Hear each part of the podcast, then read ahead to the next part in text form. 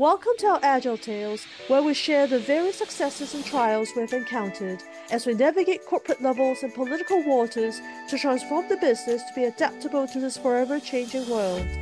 Thank you for joining us for part two of a two part series with Sally Elatta, founder and CEO of AgilityHealth. Agility Health is a company that offers a leading measurement and continuous improvement platform designed to accelerate the enterprise business agility journey and make new ways of work a reality.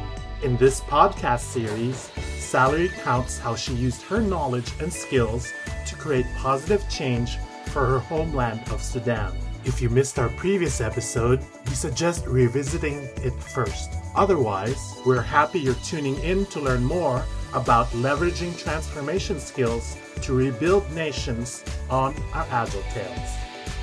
Welcome back, Sally. In our last episode, you mentioned test it, nail it, and scale it. How did you test the Sudan NextGen platform that you had built? How did you realize you nailed it? And what did you do to scale it once you realized you nailed it? Hmm, good questions. I love that. So when we first tested it, we built sort of the kind of the first MVP for registration, and we had a close set of experts and advisors that are almost core part of our team. And so we had them register honestly and go through the process, and we had them give us feedback on was it easy? Was this difficult? Could you do it on your own? And then we realized that they couldn't really do it completely on their own without a video. So then I recorded it. So this is a little bit about the nail it. I recorded a video and we put it on the main registration page. Start here here, watch this short five minute video from Sally. It was really short. And that video was super helpful in just showing them how to get to the right tabs and upload the resume, you know, just be able to do the simple things. It wasn't, I guess, as simple as LinkedIn. Um, so that was super helpful. And it was the same thing for the project registration. You know the, the project registration we created the first version. We asked people to use it. We identified from them the complexities. We did create the little getting started video you know start here video. And then we scaled it. And scaling it for us was we had facebook lives. So we announced it to the world. We did some large and again we have over 100000 followers on facebook so like i said this vision that we had immediately grew very rapidly i think i mentioned i had a couple of interviews with some tv al jazeera and others and i had 2 million followers and, and people that watched that video, those videos. So all of a sudden we had a nice test bed after that to scale it. And so once we felt a little bit comfortable, we did the Facebook Live and we we really sent a, a call to action for a lot of the other experts. So there's about, I think five or six hundred of them that actually, and but we did give them qualification. We didn't want everybody in the world. We really wanted senior level experts to be registering. And and so that's what happened. So during the test it, nail it, scale it process, did you pivot at any point? How did you know what and how to pivot? And also, how did you know when to pivot and when to keep going the same direction or when to stop? Yeah, there was one time we were working with UNDP, and UNDP had asked us that when the projects are getting registered, there's like an Excel sheet that they normally have people fill out. And I, I was I was forgetting earlier is the SDG goals, but that Excel was very complex. So we could tell after we've asked a couple of people to do it that this was just not sustainable. It wasn't scalable. So we pivoted away from that idea. So we never really had to pivot away from the, the core concept of registering experts and registering projects. Like that stayed the same. But especially on the projects, what level of detail we needed and how do we make it come to life? We pivoted a couple times on things in the design that made it not great from a user experience perspective. And how is the platform doing today? The platform today is well and online and usable. It's not being added to. So that's where we are today is you know the platform is available. When the government is ready you know it was definitely when that transitional government had started it was being leveraged. They said that there's no other place they could find anywhere that had as big of a list of projects. So the projects that we have are almost 227 registered ideas to help sudan in all sorts of innovative i mean from drone technology to solar energy energy. It's amazing if you guys go to SudanNextGen.com and click on projects just to see what people have come up with. And the list of experts are there. But the, the biggest pivot is until we have a stable government, we really can't take this to the next level. We've made a lot of connections. A lot of people have met each other, and a lot of people that have had projects that are the same ideas connected with each other. So we feel like we've definitely delivered value. Our big dream of many of these projects being prioritized and funded by the government, that was the big end goal we've definitely had to pivot from that vision. Now, in transforming a nation, obviously you talk to a lot of people. I mean, you just told me like how many people you actually talk to. And I'm sure a number of them have different perspectives or opposing views than you do. So, how do you talk to them to bring them around to your perspectives, or don't you? You know what was really interesting for me because we all always birds of the feather flock together. So I'm always surrounded by agilists or people that are in the transformation space. And this work that I just did brought me to working with doctors, professors, PhD folks, folks that are in science and agriculture. There's a lot of agricultural experts that we work with. There are local nonprofit organizations that I had to meet with. And I started to just realize that the Sudanese community in general doesn't have, they're not easily, how do I say this word? They don't collaborate easily with consensus. They tend to argue with each other and see different viewpoints and not come together easily. And I didn't know that fact before. I didn't realize that. Honestly, I'm I'm a facilitator, I'm a collaborator, so it's easy for me to give in or to say, okay, I love I would love to hear your view. But there was this interesting cultural aha that while the community is actually extremely intelligent and people are very smart, and I, I don't think there's anybody that has more PhDs than this community that I've worked with, but their opinions are strong, they're very analytical, and they tend to disagree. So the challenge became for us is how do we facilitate? And you can imagine now, this is, wasn't just about, you know, Sudan and next gen and what we do. This was what's the right thing for Sudan kind of conversations should the civilians rule or what part of the civilian government should rule and what should we do with the military and there was a lot of debate as you can imagine are those civic societies genuine or are they in it for themselves? So yeah i mean all we could do is be facilitators. We facilitated lots of conversations. We helped use some of our brainstorming techniques and consensus building techniques. And and i would tell you a lot of them appreciated. We did a lot of agile training a lot of agile training. Um, i had a group of um, there was i think 30 or, or 20 different trainers that went to sudan. And one of our biggest hit workshops was agile and and how would you work as an agile team and how do you build a backlog? And mm-hmm. i cried. I was here but I, they had me join on the big screen on Zoom. And so there was 400 people that attended that one workshop, 400. Wow. And seeing them sitting together and collaborating and doing post it notes and making decisions together and deciding what they're going to work on, just giving them structure, showing them how to structure work and how to structure even decisions. I remember crying when I watched uh, and saw what was going on because it was it was inspirational. It was my first time hearing in Arabic, you know, people talk about agile and and, and planning and then we did a lot of that kind of training for nonprofit groups and civil societies. So they would reach out to us and say, "Hey, we heard you guys are really good at organizing and and and team collaboration." And we've built an agile course that is just for Sudan and Sudanese, and we've emphasized in it collaboration, teamwork, decision making, and having effective meetings. I would even say a little bit more so than story pointing and all when when a team comes to us to be onboarded to learn about agility we start with the teamwork and the collaboration and then we bring them into the backlog management and the sprints and how do they get work done so that was just a long answer sorry to you know how did we address conflict and that it was just a big aha for us that there's a bigger gap here Wow, that's very inspiring. I mean, to workshop for 400 people and you you saw it on Zoom. I mean, that's that's amazing. Must be a sight to to yeah, uh, to behold. That's for sure. beautiful. I bet, I bet. So obviously, I mean, we we touch upon this also a little bit earlier, the value of diversity. But I'm curious, you know, for people who don't understand the value of diversity, how would you convince them that you know that this is actually very valuable? I mean, we just we learned it um, when I, when I went into this. I didn't even think about diversity. I just thought about including everybody, and by including all the various people that were coming to me, it was the most diverse nonprofit work group you could ever have. I mean, I had Dr. Neda. She's a renowned specialist in infection diseases in the United States, and she was on my core team. Um, Dr. Noha, she comes from that medical background, but learned to be an agile project manager and, and was like, I would say, the heart and soul of May, who was an agilist, you know, helped us. You know, Bakri is in the aviation space, and he was a core member of the team it was just amazing to have Dr. Nimmer. He's a, an expert in oil and gas. So I, I just can't tell you that the diversity that we had was almost shocking to me because I sometimes felt intimidated because I didn't understand some of the domains that they were talking about. You know, I'm like, wow, like this is this is over my head. I don't know how to talk about oil and gas. But then I realized my job wasn't to be an expert in those fields. My job was to bring people together and be the facilitator and bring my core competence in. And my core competence was leadership, strategy, vision, and bringing people together. Right. So, so I guess my message for leaders, you know, that are hearing this is just, you know, we made a lot of things that everybody thought was impossible possible because of our diversity. Mm-hmm. And that's what you get with diversity, you know, just new ideas, new mindsets. Yeah, there's challenges for sure. Like I said, I did not know that this group of people were going to have as many differing opinions. Um, so I had to design for that now. But the ideation and the innovation and the things that we've done, we actually even got, gosh, what's the name of? There is a big organization that assesses nonprofits, and we got highlighted in their last report Oh. Um, it's a UN organization. I don't know what the name of it. I'll look it up, but they interviewed us.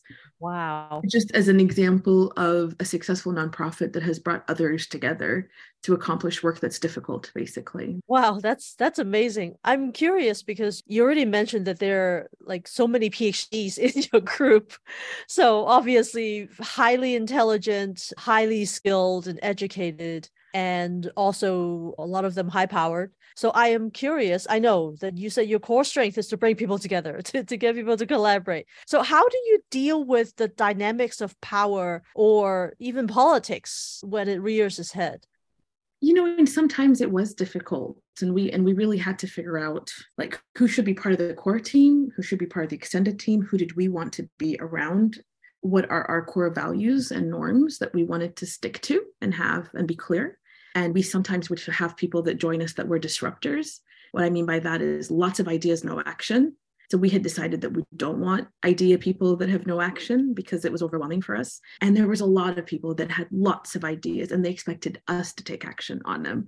So it was overwhelming. So for us at the beginning, when you're kind of a team forming, you got to figure out what your norms are and what you will accept and what you won't accept and how small do you want the core team to be versus how large and who are we going to welcome or not welcome and who do we want to work with and those were all you know different decisions. And we had just decided people that are very drama oriented or people that were going to add a lot of work to our backlog without them contributing or people that we were not sure about their credibility. And this is the other thing is i mean this is specific to sudan but some of the people we would work with might have been part of the the original party the other political party. So we just came up with some of these things to just help us figure out like who do we want to work with and how? So i think those core values and working agreements are helpful. Thank you. Those are really very good advice. I really love how you brought your superpowers of collaboration, facilitation, agile to the table and generate this change. What would you say are the principles from business agility that you repurposed to transform a nation? A lot from business agility. Should call it nation agility or just transformation. Um there's a lot. The whole the, i mean obviously the the test it nail it scale it is definitely an agility pattern. The building a team and empowering the team to make decisions together in collaboration that's from agility. The building a backlog and not having to build a big plan up front and building in small increments. A lot of the agile norms and best practices of how we work as a team were like super critical I just, you know, the diversity, I think, I don't know if the diversity is part of agility. I think it is, but bringing in the right set of cross functional team members to do work. What we struggled with, because it was nowhere in my history or in agility, is how to manage volunteers. That was a big gap for us. Like, how do you manage a group of volunteers and how do you manage them when there's too many of them? I, I came from a world where I had a team and a team had a backlog and a vision and my team size did not grow and expand and collapse dramatically. That's something that I was not ready for. Kind of, you know, you could all of a sudden 100 people are reaching out to me like, "What can you want me to do? What do you want me to do? How can I help?" And then all of a sudden it goes down to zero, and that you know what I mean. That was the the dynamic that agility hasn't helped me with. It was not part of you know any of our ways of working to have that level of change, but everything else was super super helpful. That's awesome. And I think, sorry, also the visioning, because I think we also learn how to provide clarity on the vision when you're working in an agile structure and align everybody to the vision and have, you know, clear outcomes. So we definitely had vision and we had, you know, short term outcomes and all that. That was super helpful. I love it. I love it a lot. So, how is agility now in Sudan? And are you measuring agility in Sudan now? Yeah, so where we are, Sudan NextGen, the nonprofit where we are still engaged, is um, we actually just had a wrapped up a partnership with Africa Agility. There is an amazing woman. Her name is Anu. Gopal and her team, and they have been doing work. And I, was actually was introduced to her by Jesse Fewell, who's also an amazing agilist that people might know. He's a CST. Anyway, he introduced, he says, like, two great people trying to transform Africa. You all need to talk together. So that's what I love about our community is Jesse was able to connect me with her. And she has been doing a program called Girls in Tech for Nigeria for many years. And she had decided, and we had brainstormed together, why don't we expand this? And so this last year, she made it Africa Girls in Tech. First of all, it was usually in person there, she made it virtual and she opened it up to 500 girls from Africa and she gave us in Sudan 50 seats. And so we partnered on that. So we were partnering on the training. I delivered workshops. My session was on coaching, mentoring, and teaching under the Scrum Mastery track, and several others also provided training. But we were able to partner on this and get 50 girls to go through the program. A portion of them have graduated, and we're now in the middle of trying to find them jobs. So now if you go to SudanNextGen.com slash jobs, you'll see these beautiful ladies that just graduated. And if anybody's interested in hiring beautiful girls in tech from Sudan, we have wonderful list of them.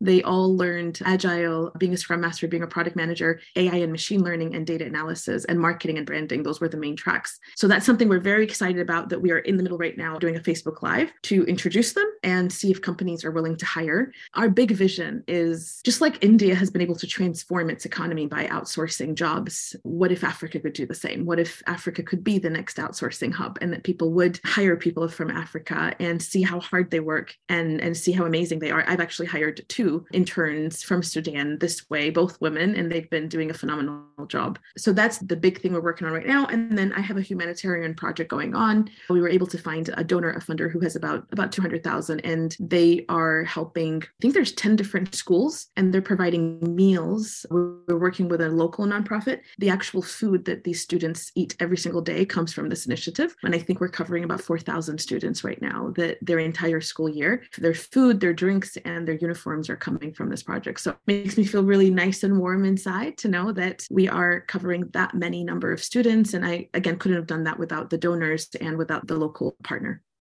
I am so amazed, Sally, of all the things that, that you're doing and continuing to do. It is such an inspiration. So I'm curious, what are some of the lessons from your experience in transforming Sudan that you would bring back to businesses and organizations? Are there any interesting revelations and learnings that now influence your approach to agility? You know, just a lot of what I shared. I mean, I, I guess the biggest and I don't know that this relates to companies, but for me personally, the big vision that I had for Sudan and that we all had for Sudan didn't come true yet, right? So that's very hard when you have millions of people around the world that are Sudanese and non Sudanese that really believe strongly that good is going to win over evil and that democracy and the voice of the people is going to win and they're going to get their democratic government. And then you realize that that's not reality and that the military is still going to take hold and even all the agreements that they go through right now where some of them are just fake. There's a level of disappointment that i wasn't ready for to be honest with you.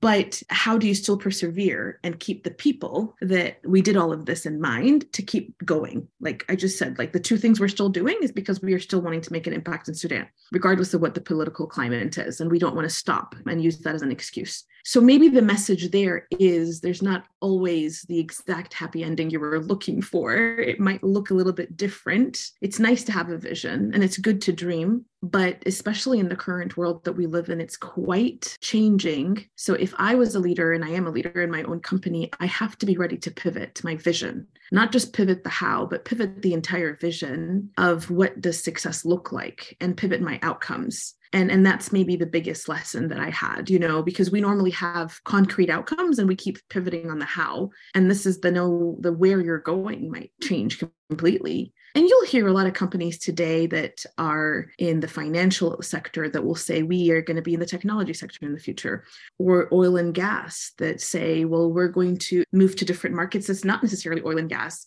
or Salesforce that used to just do sales that's now buying all sorts of platforms. So all I'm saying is the vision itself might change when you're really in that business agility mindset. And you need to be okay with that. And you need to be paying attention to what's happening in the market. And especially right now with AI and machine learning, the whole game has changed everybody's really got to be thinking and listening and watching of what does the future look like for you to win in this new game and it's a different game right? Roles are going to change career paths are going to change what people are doing. So yeah just bringing it back to this world that we're in right now there's a lot of change coming and and we might need to pivot our vision very, very wise words. Thank you so much, Sally. It is such an inspiring story and continue to inspire just what you're continuing doing. Thank you. You really, you really take business agility to the next level. As you said, it's well, we should call it nation agility. yes. Just... global agility. yeah, there you go. Global I like agility. global agility. Yes. Yeah. I like that global agility. I like, I like that. Thank you so very much, Sally, for sharing with us your Sudan story as well as helping us know how to be a change agent in our wow fast changing world. I sure have learned a lot. Awesome. No, thank you. And thank you for letting me share it. As I talk about it myself, I get like, wow, that was a lot that we just did. So thank you for giving me the moment to reflect. And I hope the listeners are also inspired and, you know, motivated to make some change happen, whether it's in your own company or whether it's in your society or in your community. You don't have to go do this at the, you know, change a country. What can you do? Because lots of change is about to happen. And I think all of us need to get outside of our little comfort boxes and look at the community, look at the society, and do something about it. I honestly believe it's not going to work. Um, you've got climate change problems, you've got problems everywhere if we don't, especially Agilist, rise up to do something about it. Yes, thank you very much, Sally. I am so energized and inspired by this story. As a matter of fact, I really want to see a movie. I'm wondering, do we have any movie makers in our listeners out there? Contact us or contact Sally. I want to see a movie here. thank you. Yeah, thank you. Thank you, guys. You have a wonderful day. This concludes our conversation with Sally Elatta on leveraging transformation skills to rebuild nations. In our next series, we're very delighted to have Natal Dank, a leading pioneer in Agile HR and business agility. We hope you can join us as we deep dive into Agile in HR. Thank you so much for listening to our Agile Tales. Feel free to ping us on ouragiletales.com.